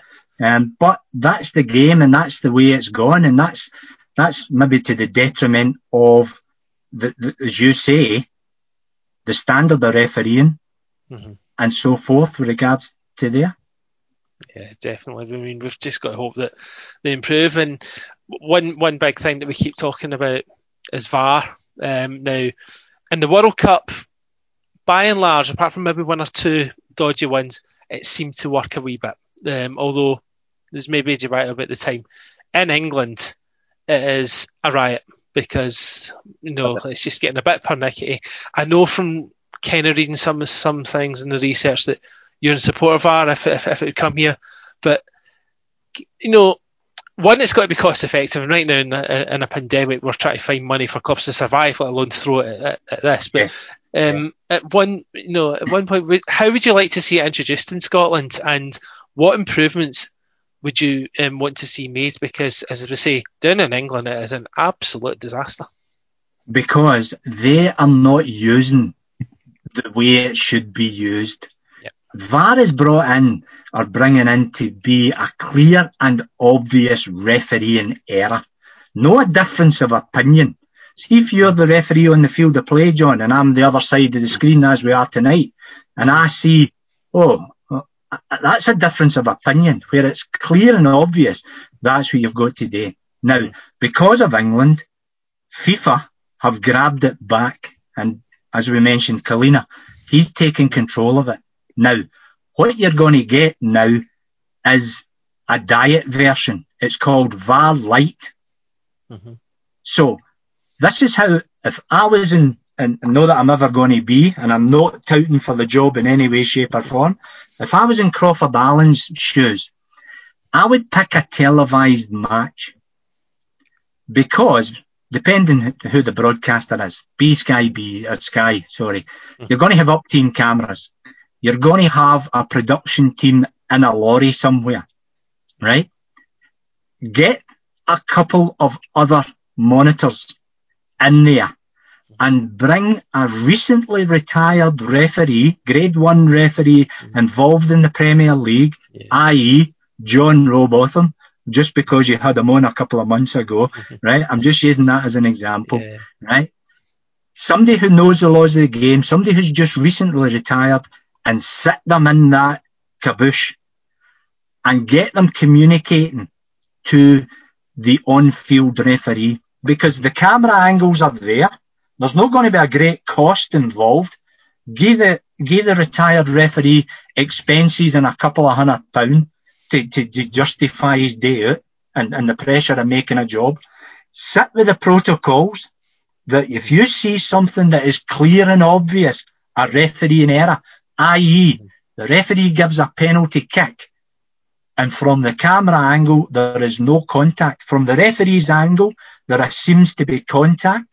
But from the other angle, there's no contact. Bring them in, take them to a pitch side monitor, show them the incident, and ultimately, the final decision still stands with the on-field referee. Yeah. If he turns around and says, thanks very much, but no, I'm happy with that, then there's nothing you can do. But that's how I would bring it in. and I would bring it in at that stage. Yeah. And, and, and, and trial and see and improve it because you're 100% right, John. We don't have money to, th- we've got other things that we need to prioritise money with, but there is opportunities to trial it. We saw the goal line technology being trialled in the Scottish Cup final. Yeah, because I, I'm a fan of that. Hampden's going to be used as one of the Euro 2020s if it still goes ahead on that side. So the ground route, the ground things have been done. So do away with the officials behind the goals and concentrate on your goal line technology at Hampden and bring in your VAR light. It doesn't need to be your all singing, all dancing VAR. Bring it in as VAR light and tell everybody this is just a trial. So do one game set up, but don't change the decisions and just get everybody to write down. I would change that. I would change that and yeah. make a contribution with there and then bring it in and do it baby steps. Do it baby steps. Yeah, that sounds like a good plan. I know BT, um, when the VAR thing was brought up before, BT, when they still had the contract, um, the joint contract with Sky, volunteered to actually do it as a trial. I know that when they first brought the Premier League coverage in down south, they had Howard Webb doing something similar, um, although it wasn't VAR, it was just his opinion um, yeah. on some of the yeah. decisions made. So that was offered by BT, and obviously it never got any further. But it is something that maybe can be used. I mean, because at the end of the day, I mean, I'll, although we criticise decisions as, as fans, I think there's something refreshing about human error because at the end of the day, if you've made a, mis- a mistake in a game, you'll at least learn from it. I don't know what um, a linesman is going to learn from um, not seeing an armpit hair um, playing someone onside or offside. But that's not a clear and obvious referee in exactly. error. we can get to the concept of ah, he's offside, but where do we draw the lines in and all that concept? Yeah. Ask the assistant referee to make that decision. That's a hard decision. So there, what they're trying to, to do away with is when the guy's like a yard onside and he's flagged offside. Mm-hmm. That's a clear error when yeah. you're looking at it for that point. But when it's actually millimeters mm-hmm. and taking it for there, when there's a red card incident and the referee hasn't saw it, then you've got to draw his attention and tell him this is a red card. This is a clear and obvious referee error because it's a red card incident. Okay, so offside, red cards for there, penalties or no penalties, mm-hmm. and mistaken identity. And those are the four protocols you bring it under and you set it your your your your, your way you've got and you've got communication between the officials. You've not got a guy in Stockley Park miles away. You've got a guy just outside and you got it for the communication with regards to that. Does the miles make any difference? No, it shouldn't. But you've got it in that setup with regards to there. Yeah, it is better when they are um, all there, but it, again, it just takes away the emotion of football. I mean, players are almost not wanting to celebrate scoring a goal. And whilst the David Marshall celebration um, is iconic, you know, yeah. Um, yeah. I, think it's a brilliant moment. He's chatting with the ref and then celebrating again. He's having to wait whilst everyone else is just running towards him, and at that point, I'm jumping about the room. But you don't want to, um, you know, take that away and um, from football either. Exactly, and and that shows you the inconsistency of it because if David Marshall saves a penalty and moves off his line during the 90 minutes, it's a retake and a caution. Mm-hmm. But if he moves off his line and saves the penalty and a, and the kicks for the penalty mark, mm-hmm. it's a retake and no a caution because there's going to be another four penalty kicks with regards to that. So you're looking at it from that point of view that it's all right during the 90 minutes, but it's no all right with regards to there the goalkeeper's moving off the goal line, mm-hmm. that's down to the assistant referee. That's his decision. And if he yeah. draws attention to it, he draws attention to it. If he doesn't, he doesn't. Um, well, there. well, there's the other extreme when we talk about the glorious moment with David Marshall, but in the Women's World Cup, when Lee Alexander makes that penalty save against Argentina, um, it's then called back and it was a mar- it was a very marginal whether she was on or off the line. Personally, I don't know if I've got blue tint, uh, tartan um, tinted specs here, but um, I don't think she was off the line um, when that happened. And and as you say, she gets a booking, and then she doesn't move for the retake. but I think they took the booking aspect away because see, at the end of the day, I mean, I don't think goalkeepers. Subco- I don't think they purposely do it. It's maybe a subconscious thing. Like it's it's almost natural, but it's yeah. That was a that was a shocker that one, and it was a time taken as well, and then yeah. there wasn't much time after that for the game. Yeah, it, yeah. You're thinking sometimes you, you need to get people around the, the table who have got football and refereeing the, the interest of the heart and change the laws for the sake of changing the laws to mm-hmm. enhance the game of football. Don't change the laws for the sake of changing the laws. And for that, ultimately, we're changing the laws at the moment to, to incorporate VAR with regards to that, but in the nicest possible way, John. Um, Scotland Women's World Cup match against Argentina, mm-hmm. didn't they just balance on that penalty kick? Of course it didn't. They blew a three goal leads. Um, yeah. But in the concept of, of there, yes, you then freeze the goalkeeper onto the goal line um, for that. But what, again, and I'm, I'm not telling goalkeepers to do this, but stand behind the goal line mm-hmm. with just your toes on it. And then if you want to move forward, always take one step and your toes will still be on the goal line. So you can move forward and then dive mm-hmm. and you're still being able to stay within the laws of the game. Yeah, Charlie Richmond and tip to goalkeepers for penalty kicks. That's a good wee headline to have. Um, yeah, there you go. So there we go. Um, now, I've just uh, I've enjoyed your company. So I've just got a few um, quick fire questions um, to finish off. Um, the first one is from Mr. Rowbotham. Um, ask ask him how he enjoyed being on the weakest ref at conference. oh, Big John, Big Big John was dressed up as as uh, oh god, who who hosted that weakest link? Oh, it was Anne Robinson. Uh, um, Anne Robinson. Aye. Big John was dressed up and, and oh, what a laugh! Absolutely, what a laugh! Uh, and I just I just forgot the question. I made a I made a a, a boo boo. ah, but it was great. It was great to, to come up with that um, for there. Again, that was that was the perception of, of Charlie Richmond was up on the stage as one of the potential uh, referees going to the top of the game. That's excellent. That was excellent. What's yeah, your favourite tipple? Jack Daniels and Coke. Good choice. That's one yeah. of mine as well. Yeah, I like it. Yeah. Um, what would your death row meal be? Um, steak, chips, peas and carrots, and, and gravy. Nice. What What about a dessert? Would it be one of John's cakes, John Rowbotham's cakes? What, what a baker he's turned into. every week he posts them on his Facebook page and you see everybody saying delivery, delivery, saying for that. He made uh, he made Milky Bar shortcake the other week and I was uh, white chocolate and I says the Milky Bars are on you, John. right. but, uh, what a baker. Excellent. Um, who who, you, who was the best referee in your time? Apart from yourself. Who was the best referee in my time? As yeah. in, well, your time co- as a referee. Yeah. Jings. Um, and amongst the grade one colleagues. Yeah, well, aye. And amongst there, mm-hmm. um, Kenny Clark. Fair enough. What made him stand out in your opinion?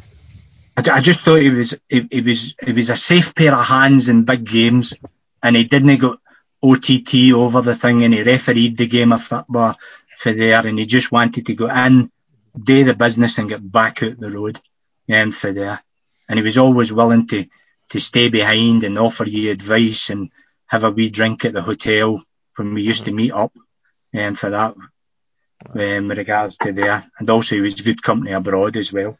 Stuff. And what's the best uh, night out you can remember with your um your refereeing peers? Oh, Jings, man. Oh God. Oh God.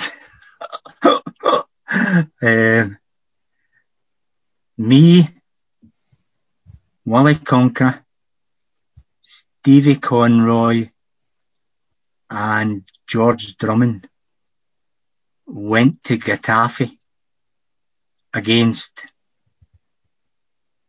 Dutch team, AZ. Alkmaar. AZ. And we went back, and the German observer, um, he turned around and he says, would you like me to do the, the debrief now? And I says, oh, do we not have to wait? He says, nothing to talk about. Go and enjoy yourselves. So that night we went out and we get absolutely how we got on that plane from Madrid back to Scotland, I don't know. We turned up at the airport, we were tree, we were hugging plastic trees, we were saying cheerio to plastic trees.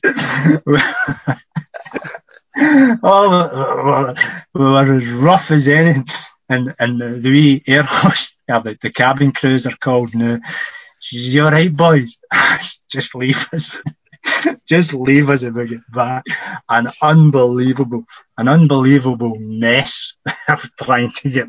Oh God, we we get. I think we get the flight was something like eight o'clock in the morning, and we get back to the hotel about five in the morning, and just packed our clothes away we went. Absolutely steaming. Win, lose or draw or whatever, we always try to go out and get a wee drink. Maybe not to that mm-hmm. extreme, but I had been in Madrid about a couple of months earlier doing another game, and I knew the nightclubs to go to and that. So of course Getafe is is uh, in Mad is just in the outskirts of Madrid. Mm-hmm. Uh, so we, we went back and uh, we went in there and we just had a right good laugh. Um, but oh, what a state! You could have poured us onto the plane, man. Oh god, that is brilliant. That was a that was a that was a night to to remember for the four years with regards to there. Again, St Andrews, we used to go to the conferences every year at St Andrews. We always had a good laugh um, for there. But again, that get done away with because it was seen as a, more as a social thing than a training course for that. Um, so a lot of referees stopped going to St Andrews because the social aspect was, was took away um, for there. That's a shame. That's a shame. Yeah, because you didn't need you didn't need to let your hair. Don't get me wrong. Don't get me wrong every time you went abroad, the 90 minutes was the be all and end all. If you didn't do the business in your 90 minutes, you can't, you weren't coming back. So everybody worked hard, worked their backsides off to have as best a game as they possibly could. And once the debrief was by, then you always, I always tried to go out and in order because as much as you were a, a, FIFA referee, you maybe got a couple of trips. There was some guys in your trip who maybe never ever get one. That would be their one and only. So you always try to make it as memorable as you possibly can. And that went with the same with um, the only thing I ever done was before the European games, I took key rings and pens and I went to the wee kit man and I gave him pens and key rings and asked him for four jerseys and tried to get four jerseys of every every team we got. We went to Odense and Bruce Rioch was the manager of Odense. Mm-hmm. Yeah. And Her- Hertha Berlin beat them 3-1. Before the game, Bruce Rioch was our long lost pal. Oh, Scottish officials, how you doing, bang? They get beat 3-1 and we never saw him again. never, no, there was nothing controversial in the game or anything. We just never saw. Yeah. So we went into a dense dressing room, and remember the boy Laursen. He played with Hibs and he played with Celtic. Ulrik Laursen, yeah. Mm-hmm. He was at Odense, and we, we just says any chance we can get four jerseys, pal. And he says, "I here," and and and, and he, he gave us he gave us four four uh, jerseys for that. So uh, but that was the only thing. But I, mm-hmm. a nice collection of, of jerseys from from various teams and players. Oh, and that was it. But I, I if, if, you're ever talking to, to Wally Conquer or, or uh, George or Stevie, uh, ask them about the, the trip to Madrid. I might just I might just line Willie up one day and um, try and uh, ask that question. So um, we normally um, I, I, normally ask for a best eleven, but um, haven't prepared you for that. But what I will throw at you. Um, on the theme of 10 and 6s, because there was a retro podcast last week about it. If you were to have a six aside team of your former refereeing colleagues, who would make it? Six aside as refereeing colleagues. Aye. Right. In goals, I would have Brian Winters because he would foul the goals Big Brian was a big heavy guy, so he would fill it. So you just sit him in there. You'd sit him in there. so um, that would that would be one.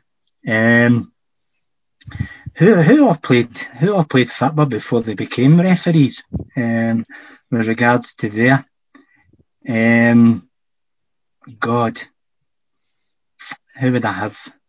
I'm trying to think. I'm trying to think. Best six, big, big, big Bernie, and his his boy plays with Hamilton. Brian, uh, big Bernie in goals. Um, obviously myself. Yeah. With regards to there, uh, on the left side of the midfield. Um, God. Probably have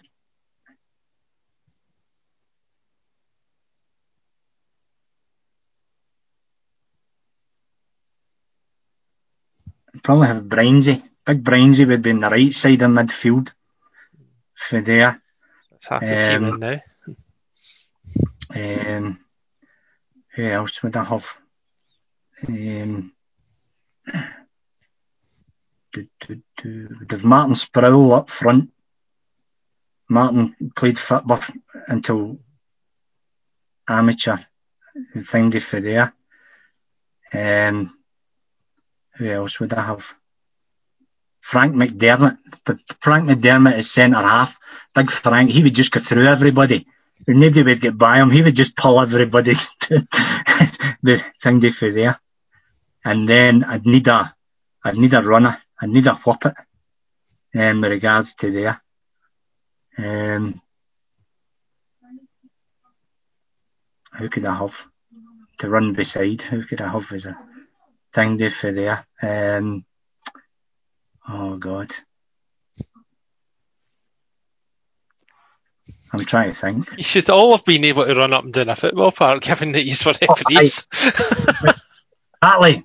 You need the ball over the top. You need the whippet to get the ball over the top. yeah, you know what I mean? Mm-hmm. Um, for the, um, you think of Callum Murray, Callum was one pace. Callum was up and he, was, he wasn't a sprinter. He was always one pace. I'd probably put Michael McCurry in. Michael was fast. Michael McCurry was a fleeing machine. So I'd probably put him in. Yeah. He just lob the ball over the top, uh, and he would go onto it. Lob the ball up, Big Sproul would hold onto it. If me and Brinesy would work in the middle with regards to there, and then we would have um, my, t- my two at the back and my goalkeeper. So, so that was it. Kind of we used to do. That was a funny thing about it, John. We used to have a five-a-side tournament up at St Andrews. Yeah. Each refereeing association would put a team in. But see, because people were getting injured, they cancelled it. Because everybody Oh. was hoffing. Everybody was hoffing everybody. And for there. Right, what games he got at the weekend? Oh, I quite fancy that. Whack, hoff, put up in the air. And away he went with regards to there. But Oh, I, ah. we used to play football. We used to play a, against other associations, but it all got stopped because of the fear of injury, um, Yeah. which was a bit disappointing. But there you go. Well, you were needed for um, the to go on the pitch on the Saturday and get abused by everyone, apart from your superiors. So, um, but listen, thank you very much for your time, Charlie. It's been a wonderful insight into the world of refereeing, um, and thank you very much for your time. And um, hope you keep well and stay safe the same to yourself, John. An absolute pleasure, pal, to to talk to you, and and uh, I wish you all the best with whatever you do in this, and, and stay safe is this terminology. Stay at home, stay safe, and and protect the NHS. And eh, yeah, for that, exactly, great service. Take, take uh, care, Charlie. Right, all the best.